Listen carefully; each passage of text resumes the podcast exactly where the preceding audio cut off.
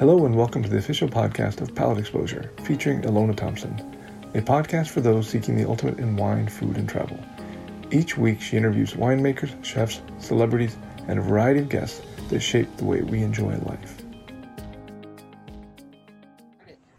Yeah, you know that that was that was really important to me, and um, you know I still sit on an advisory board for the Emeril Lagasse Foundation down in in New Orleans, and have participated in a lot of his events, and and you just see how much a few dollars goes a long ways in these impoverished areas, and you know un- some of the unfortunate events that we've had happen here in Northern California with the fires in 2017 and again in 2019. Again, just a little bit of money and and um, and help organization putting auctions together can really help people get back on track, get their lives back on track.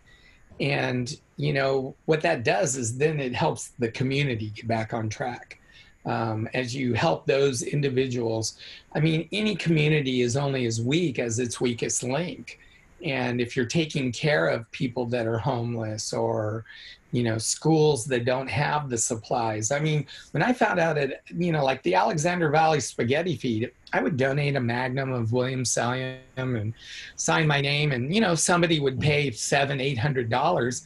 And i had like a third grade teacher come up to me and say that that would pay for like all of her art supplies for like the year you know just that one bottle was enough to to give her enough Reese money to then go out and buy the art supplies that she needed for the projects for her kids for a year. And i'm thinking well why didn't i donate two magnums then at that point? And and i think you know um, teaching people that that you know you really do we all do have to kind of take care of each other. And um, when you are fortunate enough to to have successes and the successes i've had in life, I think that y- you need to you need to pay it forward, whether it's in your in your career or within your communities. No, I, I'm just so grateful for people like you. I've been coming to Sonoma County for many years, and the communal spirit really lives there. And when some of the most tragic, dramatic events happen, it's in the face of adversity when the best of humanity really comes out. Um, it, it's amazing, and you know, and you do. Then you start to meet those other community leaders, and you know, that's how I kind of got hooked up with Dustin Valette. You know, I make um, his Valette Pinot Noir and his Rosé, and then Jesse Katz makes his Cabernet, and Tom Rochioli makes the Chardonnay. And you know, Dustin approached and just said, you know, he wanted kind of the best was in his mind you know for these varietals.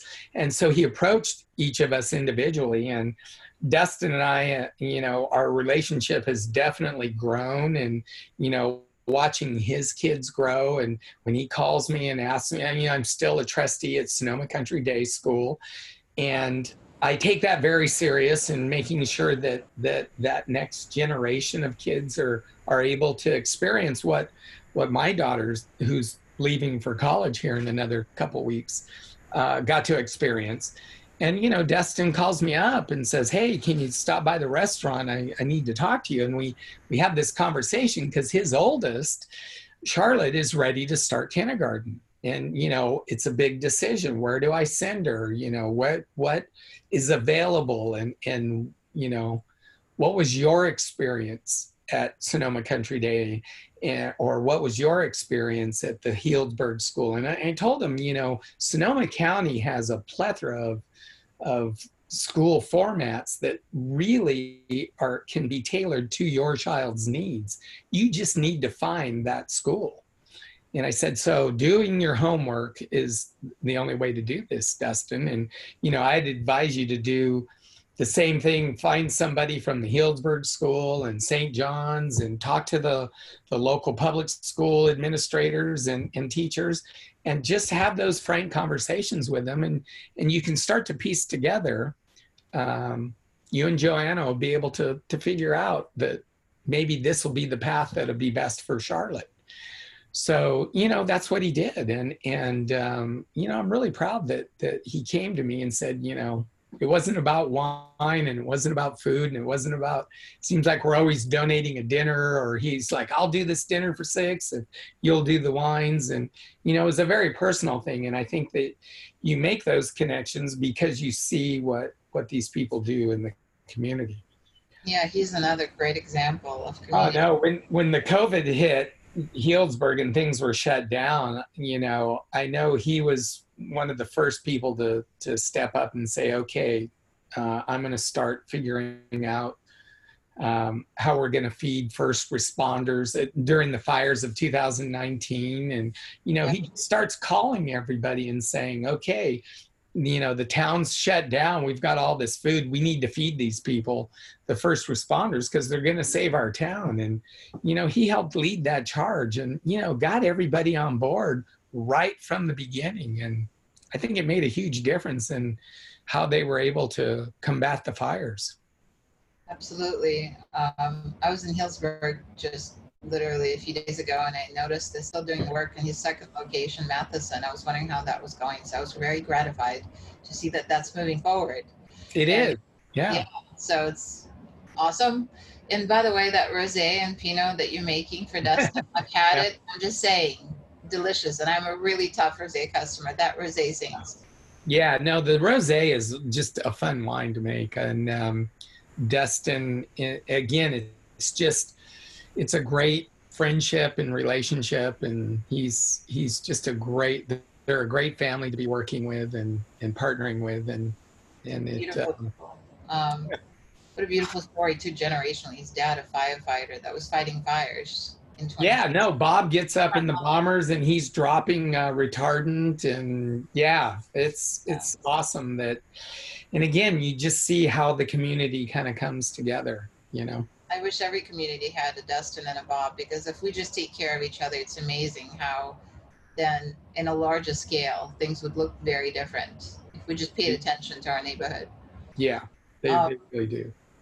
I, I see a couple of barrel tops behind you, and of course you mentioned yeah. that. Um, yeah, those are kind of more of a trophy display, but so yeah, going into um, you know making the Bob Cabral wines, yeah. you know what was important to me is uh, you know it's not just about getting the the best barrels, but also partnering with your suppliers. I I didn't just want to be another customer and I've never treated I, I, I don't feel like I've ever treated my growers or my my bottle suppliers or my cork suppliers um, you know I don't want to be just another customer I want it to be a partnership so that they understand what I'm trying to accomplish and I understand their needs as well as a company so that they're viable and they stay in business and you know when Ryan and I started at Williams or at um, Three Sticks, uh, I was approached by Tonnellerie O about a uh, program called the Master Cooper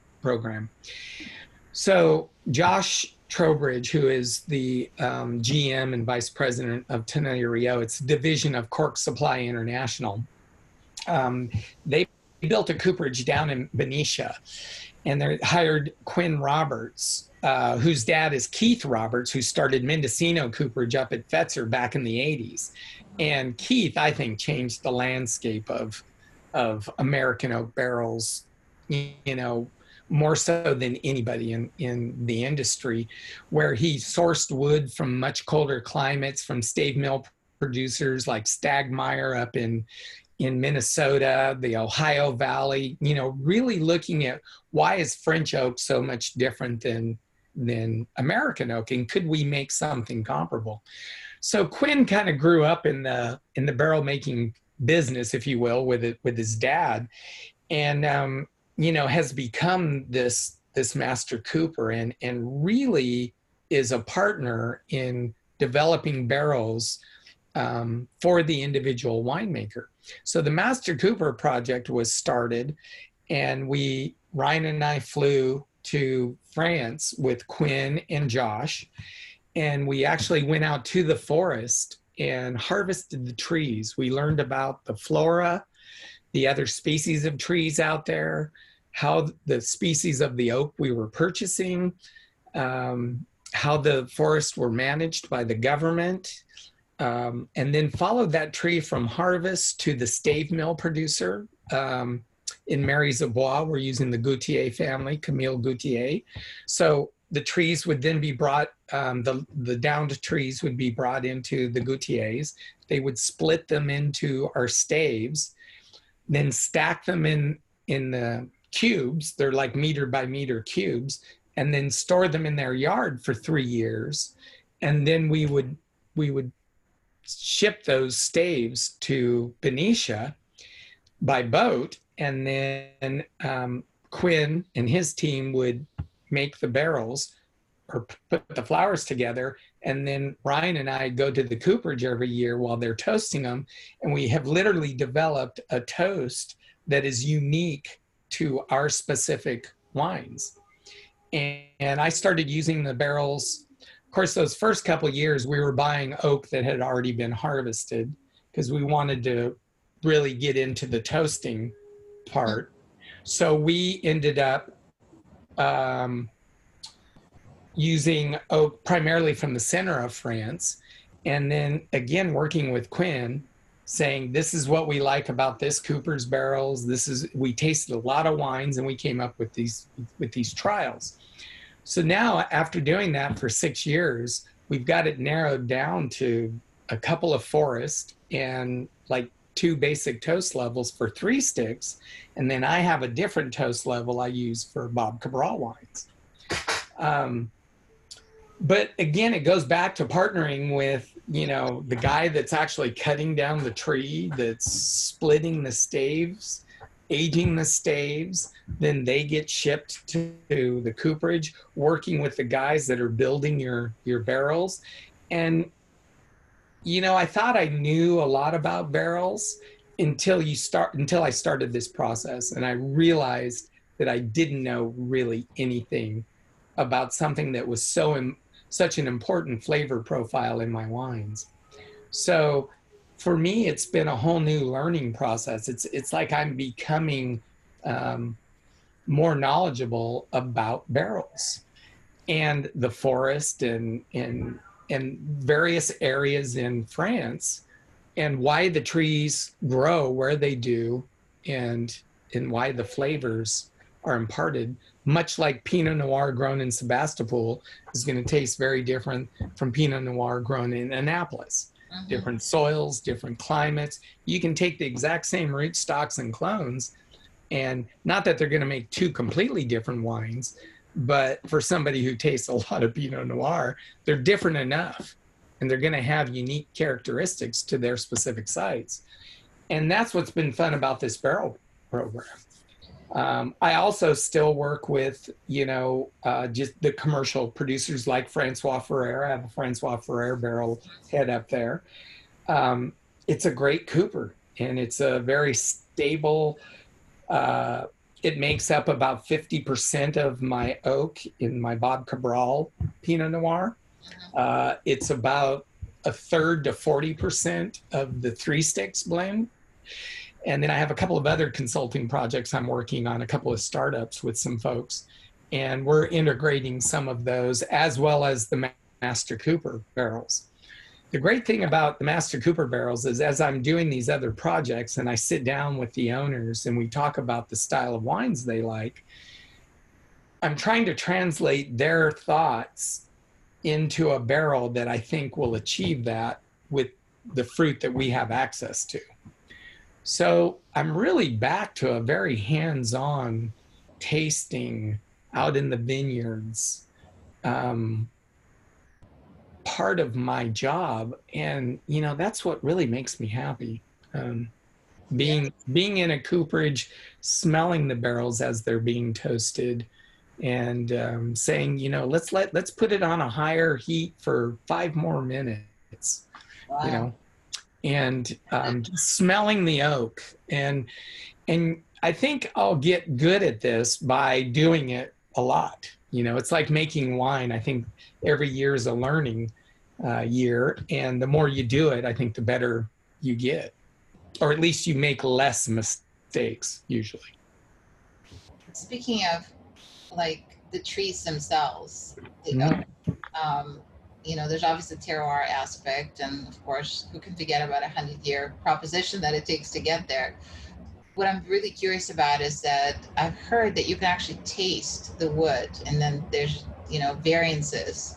I when I first realized that's possible, I'm like, what do you do? Do you chew on it? I mean, what are the mechanics of actually tasting? Yeah, no, no. We um, we'll we'll take sawdust because they're um, Sebastian, the harvester, who we've now worked with for six years. You know, he uses a chainsaw to down the to fall the trees, um, and some of these trees are 200, 250 years Oh old, gosh. and it's just amazing.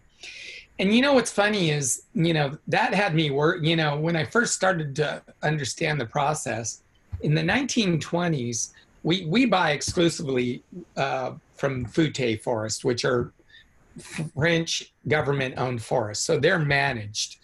Um, in the 20s and 30s, about 14% of France's landmass were these Fute forests. In 2015, they're almost 27%. So it's almost doubled in 100 years. And the French government, I think, realized even, you know, like 100 years ago that um, they needed to keep planting these forests or they needed to keep rotating this land. So when people go, How do you cut down a 200 year old tree? I go, It's really easy because they're already growing trees for my great, great, great, great grandchildren, should they be, want to become winemakers. So it's a very sustainable proposition here. Mhm. And they use, as they thin out the forest, you know, that, that wood gets used for all kinds of products all through the life of that plot of land. And it's very efficient. And, and you know, it's a living thing. So you're actually growing something.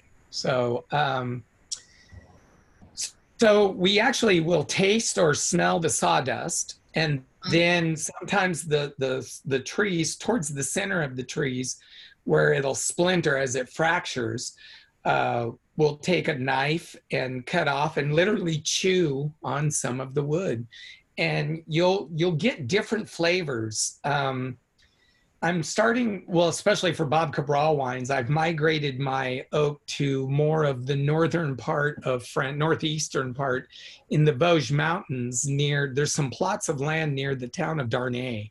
So it's at a higher elevation, a little colder, snows a little more, soil's a little bit cruddier up there. So the trees are a little bit stressed. They grow slower. So they're very tight grained. And there's a spice element to those that I taste that I don't taste down towards Alagny or Chateauroux, you know, or or Fontainebleau, so south of Paris, you know, in the Nevers or Allier forest areas.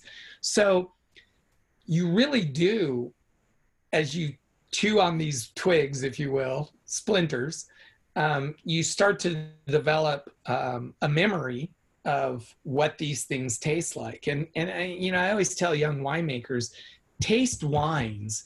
That's how you build the memory bank is by tasting a lot of wines. And it's the same thing with with barrels. You just you got to taste you got to taste this stuff. And it's it's remarkably different, much more different than you would think. I'm, I'm sure that you don't know this, but you were the first winemaker probably a decade plus ago now, as I think about it, a little scary, time certainly flies, that taught me about tasting the seeds. Oh yeah, yeah. yeah. You really were the first one. And that completely rearranged my head at the time. well, there's a lot of tannin in seeds, and if the seeds aren't ripe, especially in Pinot Noir, where you've got, and even Cabernet, where you've got these little tiny berries, you've got a high concentration of tannin and anthocyanins in the skins, but then you also have a lot of that in the in the seeds themselves. Mhm. And you know, for me, a indication of kind of physiological ripeness is when those seeds start to harden and turn. Um, the pulp separates from the seed a little bit more. So, like, I've been out in vineyards, you know, these last couple of weeks, literally tasting grapes now, and a lot of my comments are, you know, it's still kind of pulpy, seeds are kind of green, even though you may see Brix start to rise.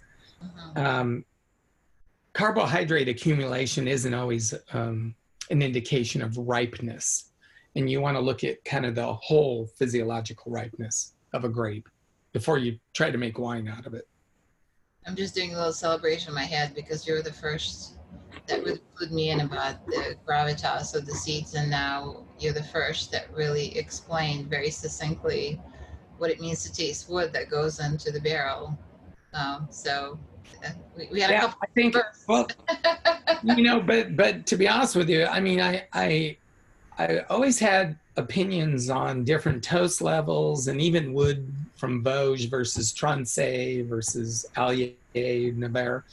But now I have a whole different appreciation um, for that because I'm starting to understand the species of oaks that grow in those particular areas, and then also how the the other trees, whether it's birch or alder or whatever else grows around it, also affects the environment of that tree. And and the fungi that grow around there and the pollens and and it's it's really fascinating. And for me it, it just feels like i have this this renewed energy for for being able to learn more about my craft even after 41 vintages you that know? so beautiful. And of course yeah. it's fascinating that that ecosystem that you're describing you know the company you keep imparts all this influences on you right so this is a similar dynamic yeah um, you said something earlier that kind of really got my attention. I just want to go back in time to 98 for a second. You mentioned that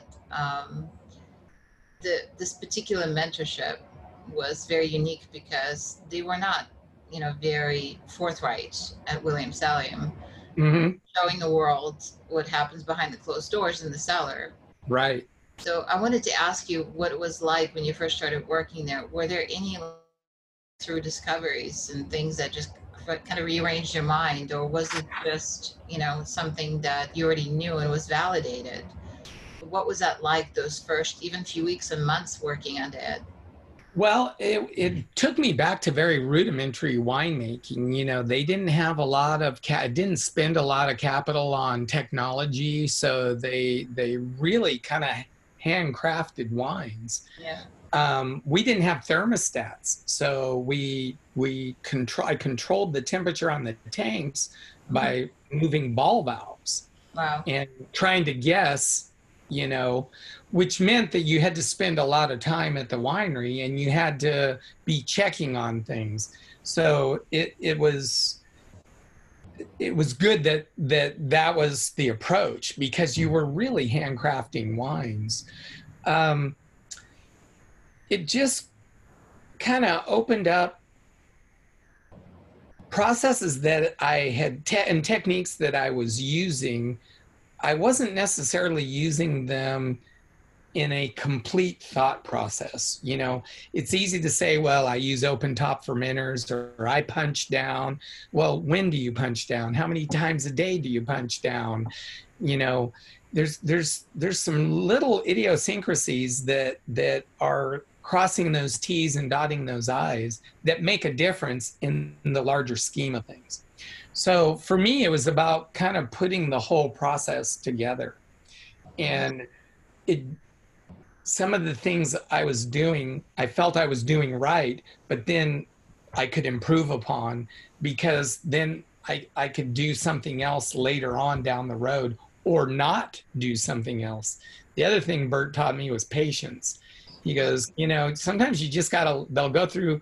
Pinos will go through a funky stage, and you just let them go through the funky stage. You know, uh-huh. and um, a lot of winemakers want to rack the wines. They want to fix the problem all the time. And I would say that's that's probably the biggest problem I have with young winemakers I work with now, especially kids out of school, is they want to fix the problem. It's like, well, is it really a problem? It's it's a problem in your professor's eyes if the wine stays like that, yes, it's a problem.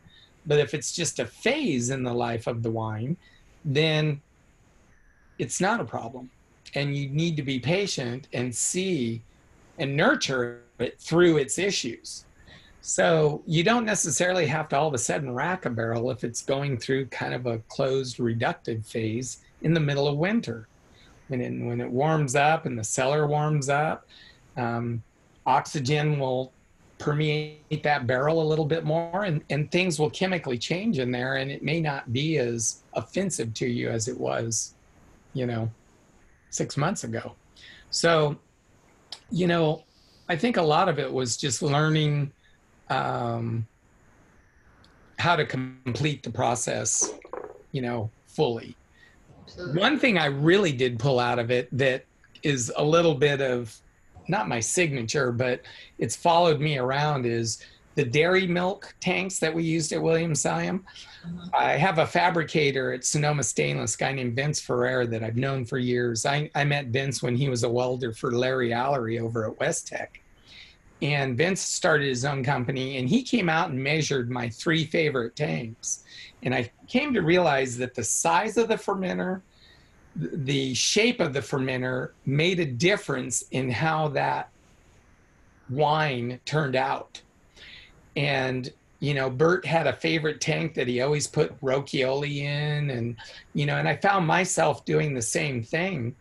So now Vince is actually constructing those um, dairy milk style tanks, but with full jackets. And, you know, we added things like a bottom door so you didn't have to bucket it out over the top. I think we're gentler on the wine and gentler on the skins and seeds than we were at Williams Selyem, uh, just because we've made those modifications to be much more gentle. So I've had tanks built for, I think Three Sticks now has maybe 10 of these tanks. And I just had uh, six more delivered over at another winery for a, a, a new customer. And from two and a half tons all the way up to seven tons. So, you know, I've got two and a halves, fours, five and a half, and seven tonners. And just depending on the vineyard and the clone and the growing season, we can make the choice of where to put this fruit and I think really kind of help that fruit go in a direction that it may want to go that it wouldn't have the opportunity had we used just a cylindrical tank or plastic bins. Yeah, wow. Um, it's worth a mention, uh, a mention that you're California first 100 point Pinot Noir winemaker. Um, quite an honor. Um, but scores aside, every single wine that I've ever had from you was undeniably delicious. Um, consistency is such key. Um, vintage variants, yes, of course, they're all different, but qualitatively, the bar was always high and stayed high. Throughout the years, has there been any standouts for you for any reason, whether they were difficult children or something that just really, um, you know, and nearly made itself? Is there some standouts that um, you can highlight for us? Yeah, you know, the 2007 vintage was probably one of my most uh, awarded vintages at Williams Selyem. It was just one of those, um, and I really didn't see it as a, anything special or spectacular as far as harvest. Um, it was a very easy vintage. Things kind of came in very methodically, and it was, yeah, nothing, nothing really really stands out. It was it was a pretty easy vintage. Mm-hmm. You know, a couple vintages after that, 2010 was a little bit of a tough vintage. Uh, we had some really cold weather. Uh, 2000, I'm, so I'm really proud of the 2010s. Um, we, in 2011, we had an extremely cold, cold vintage. And um, you know, I'm probably, I've actually tasted some of those wines and I made decisions that were the right decisions at, you know, um, at the time. And the wines developed the way I thought they would develop. So um, I'm really proud of the 2011s. And it wasn't, it was, you know, almost every major writer and even, you know, consumer um, advocates kind of panned the 2011s. and I saw a lot of young winemakers kind of panic. Um, and you know, I remember sitting on a panel with a bunch of um, winemakers down in San Francisco, and we were presenting something to um, the quartermasters of sommeliers. And we're in a big ballroom, and I was definitely the oldest winemaker of the group. And this was probably 2013 or 2014. And um, I was the last one to speak, and all of them, we were talking about the 2011s, and they backed off on all the oak. They didn't use any whole clusters, and they were talking about why they they just wanted the wines fresh and clean. And then they got to me, and I'm like, oh my god, I did just the opposite. And it was like, I don't want to contradict what these guys are saying because it, it's valid. I think there's 20 different ways to make a bottle of wine and it's whatever that winemaker's vision is so i just i said you know i'm i'm a little bit of the outlier here. Um, when i saw that we tannins uh, it took longer for them to ripen we didn't get the carbohydrate production that we wanted. So i did use some grape concentrate in some cases but to to bring the alcohols up for mouthfeel, but I actually increased all of our our um, whole clusters because we were lacking some of the skin tannin, and I wanted more of that stem tannin and oak tannin to balance those all out. So you've got those four tannins: skin, seed, oak, and stem. In the case of Pinot Noir, and it's a every vintage. It's about balancing those so that in the end you've just got a wine that is tastes pleasant yeah. And some years you're going to have to use more oak. Some years you're going to have to use more whole cluster. Um, it it just that's what i like about winemaking is it's not cookbook. You, you can't just do the same things every year. You can and, and you'll be very consistent in, in some of the wines but you really need to be flexible and, wanting to to be able to to make those adjustments on the fly. So, um, 2011 was a was a fun vintage.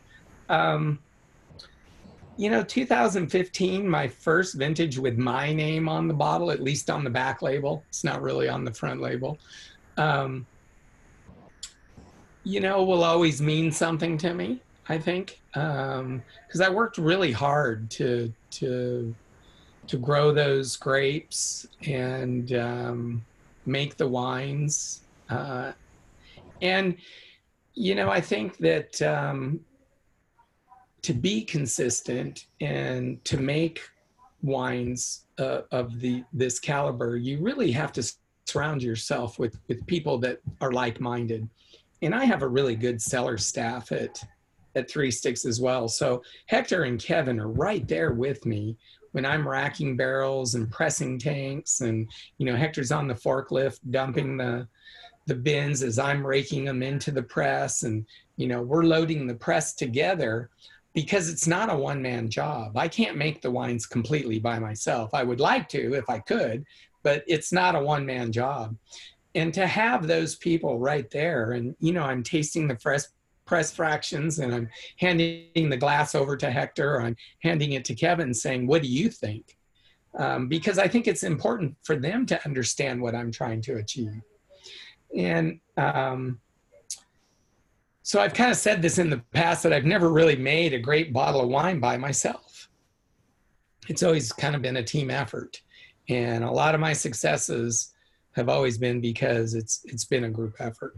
And um, Bob Cabral Wines is is pretty much the same thing, and you know whether it's out in the vineyard with the growers or the the vineyard owners and, or the guys pulling leaves, and you just go out there and show them what you're doing, and sometimes I take bottles of wine out there to that vineyard and say this is what we're trying to make, and I think it's important to educate people, get them all on the same page. Well, you guys have heard from the sage himself. I've been saying this for years, and it's so incredibly validating to hear you say that 2011 vintage is so underrated and it aged so well and it showed a lot of stamina, you know, both from master artisans like you that didn't panic, that did the right thing, that made the right decisions in the vineyard and in the cellar. and it's really paying off. Those wines frequently have bargains at auctions. I would urge you to run, not walk. Yeah. Yes. Yeah. Um, and of course, on the subject of Bob Cabral wines, um, we're going to need to do a separate segment on that. I really want to kind of get into it and talk about sure. portfolio and inspiration. So we're going to do a separate show for you guys, something to look forward to for you. Um, in closing, I just wanted to ask, you know, you have your hands full with Three Sticks and Bob Cabral and all your charitable activities. Um, so I know you're very busy, but what do you look forward to? Like, what is what does the future look like for Bob Cabral? Um, you know, I look forward to um, kind of just the next vintage and um, uh, the next place I get to learn about uh, making wine. You know, I'm fascinated with Chardonnay up in Oregon right now, and um, my daughter's going to school at Lewis and Clark, and I have been doing some consulting for a brand up there in the Willamette Valley, and um, it's just very different. Soils different, growing season than I see down here in in Sonoma and Sonoma County, and um, you know it's just it's a cool place, and I see why winemakers from California were drawn up there. And I would, uh, you know, for the future for me, I would love to do a, a, more of a project up there. I'd like to stay on with Three Sticks as long as they'll have me. I think we're we're we're getting that, that ball rolling. Um, I like the team that we have. Um, you know, I think we're getting a better grip on the vineyards. Uh, the Three Sticks 2019 Chardonnays. You know, I haven't been this excited about a vintage of Chardonnays. Like there is not one that that isn't, in my mind, great. And the Durell Chardonnay is what I've been looking for. Now, whether it gets big scores or whatever, I don't really care because, you know, my my longtime uh, nemesis of perfection, um, it, you know, is what I'm chasing. Yeah. And I think in the 19, and I told Bill uh, Bill Price this that the 19 Durell Chardonnay man, it's it's a great bottle. It's going to be a great bottle of wine once we get it into bottle. And uh, you know, I think it just why that vintage, you know, and I, I not that I think the the 18 or the the 16 or the 15 or any of the other vintages are really that that they're awful. They're they're really wines, but this wine it just you know when you taste it, it just hits all the right receptors. And um, you know, I think that's a wine that, that we're all going to be proud of for a long time, regardless of, of, of how it does in the, in the media. I just, I, I'm very confident that our consumers at Three Sticks that know Durell are going to love that wine. So that, that makes so me, exciting. That yeah. makes me happy. So that makes me happy. Excellent. No, I made a mental note. Once it's in a bottle, I'm definitely going to get be getting my hands on some, and you guys got an insider tip, so you better get on that list. Yeah. Put on your calendar. I, I, I told the crew uh, we need to get some extra magnums because I think I want to buy like a that that to me is that that wine will it'll take it on it'll take on the the age and it'll taste really that that'll be a fun wine to drink in 20 years in a magnum you know so what a, what a again what a great proposition for the future and exciting and we all could use things that are positive and wonderful especially today. It's been such a pleasure talking to you. I have a million more questions but hopefully you know we'll book something in the near future and you'll indulge me some more with your absolutely. Yeah we can we can dive into bob cabral wines a little bit more and uh, maybe i can get some wines sent to you so you can actually taste some while while we're having this conversation. So absolutely. let's let's try to do that no it's it's totally happening i'm super excited for it um, and i just thank you from the bottom of my heart not just for what you do but for who you are you're such a shining example of everything that's right with humanity bob oh well thanks so much Thanks again for tuning in to the official podcast of Palate Exposure featuring Ilona Thompson. We'll see you again next week.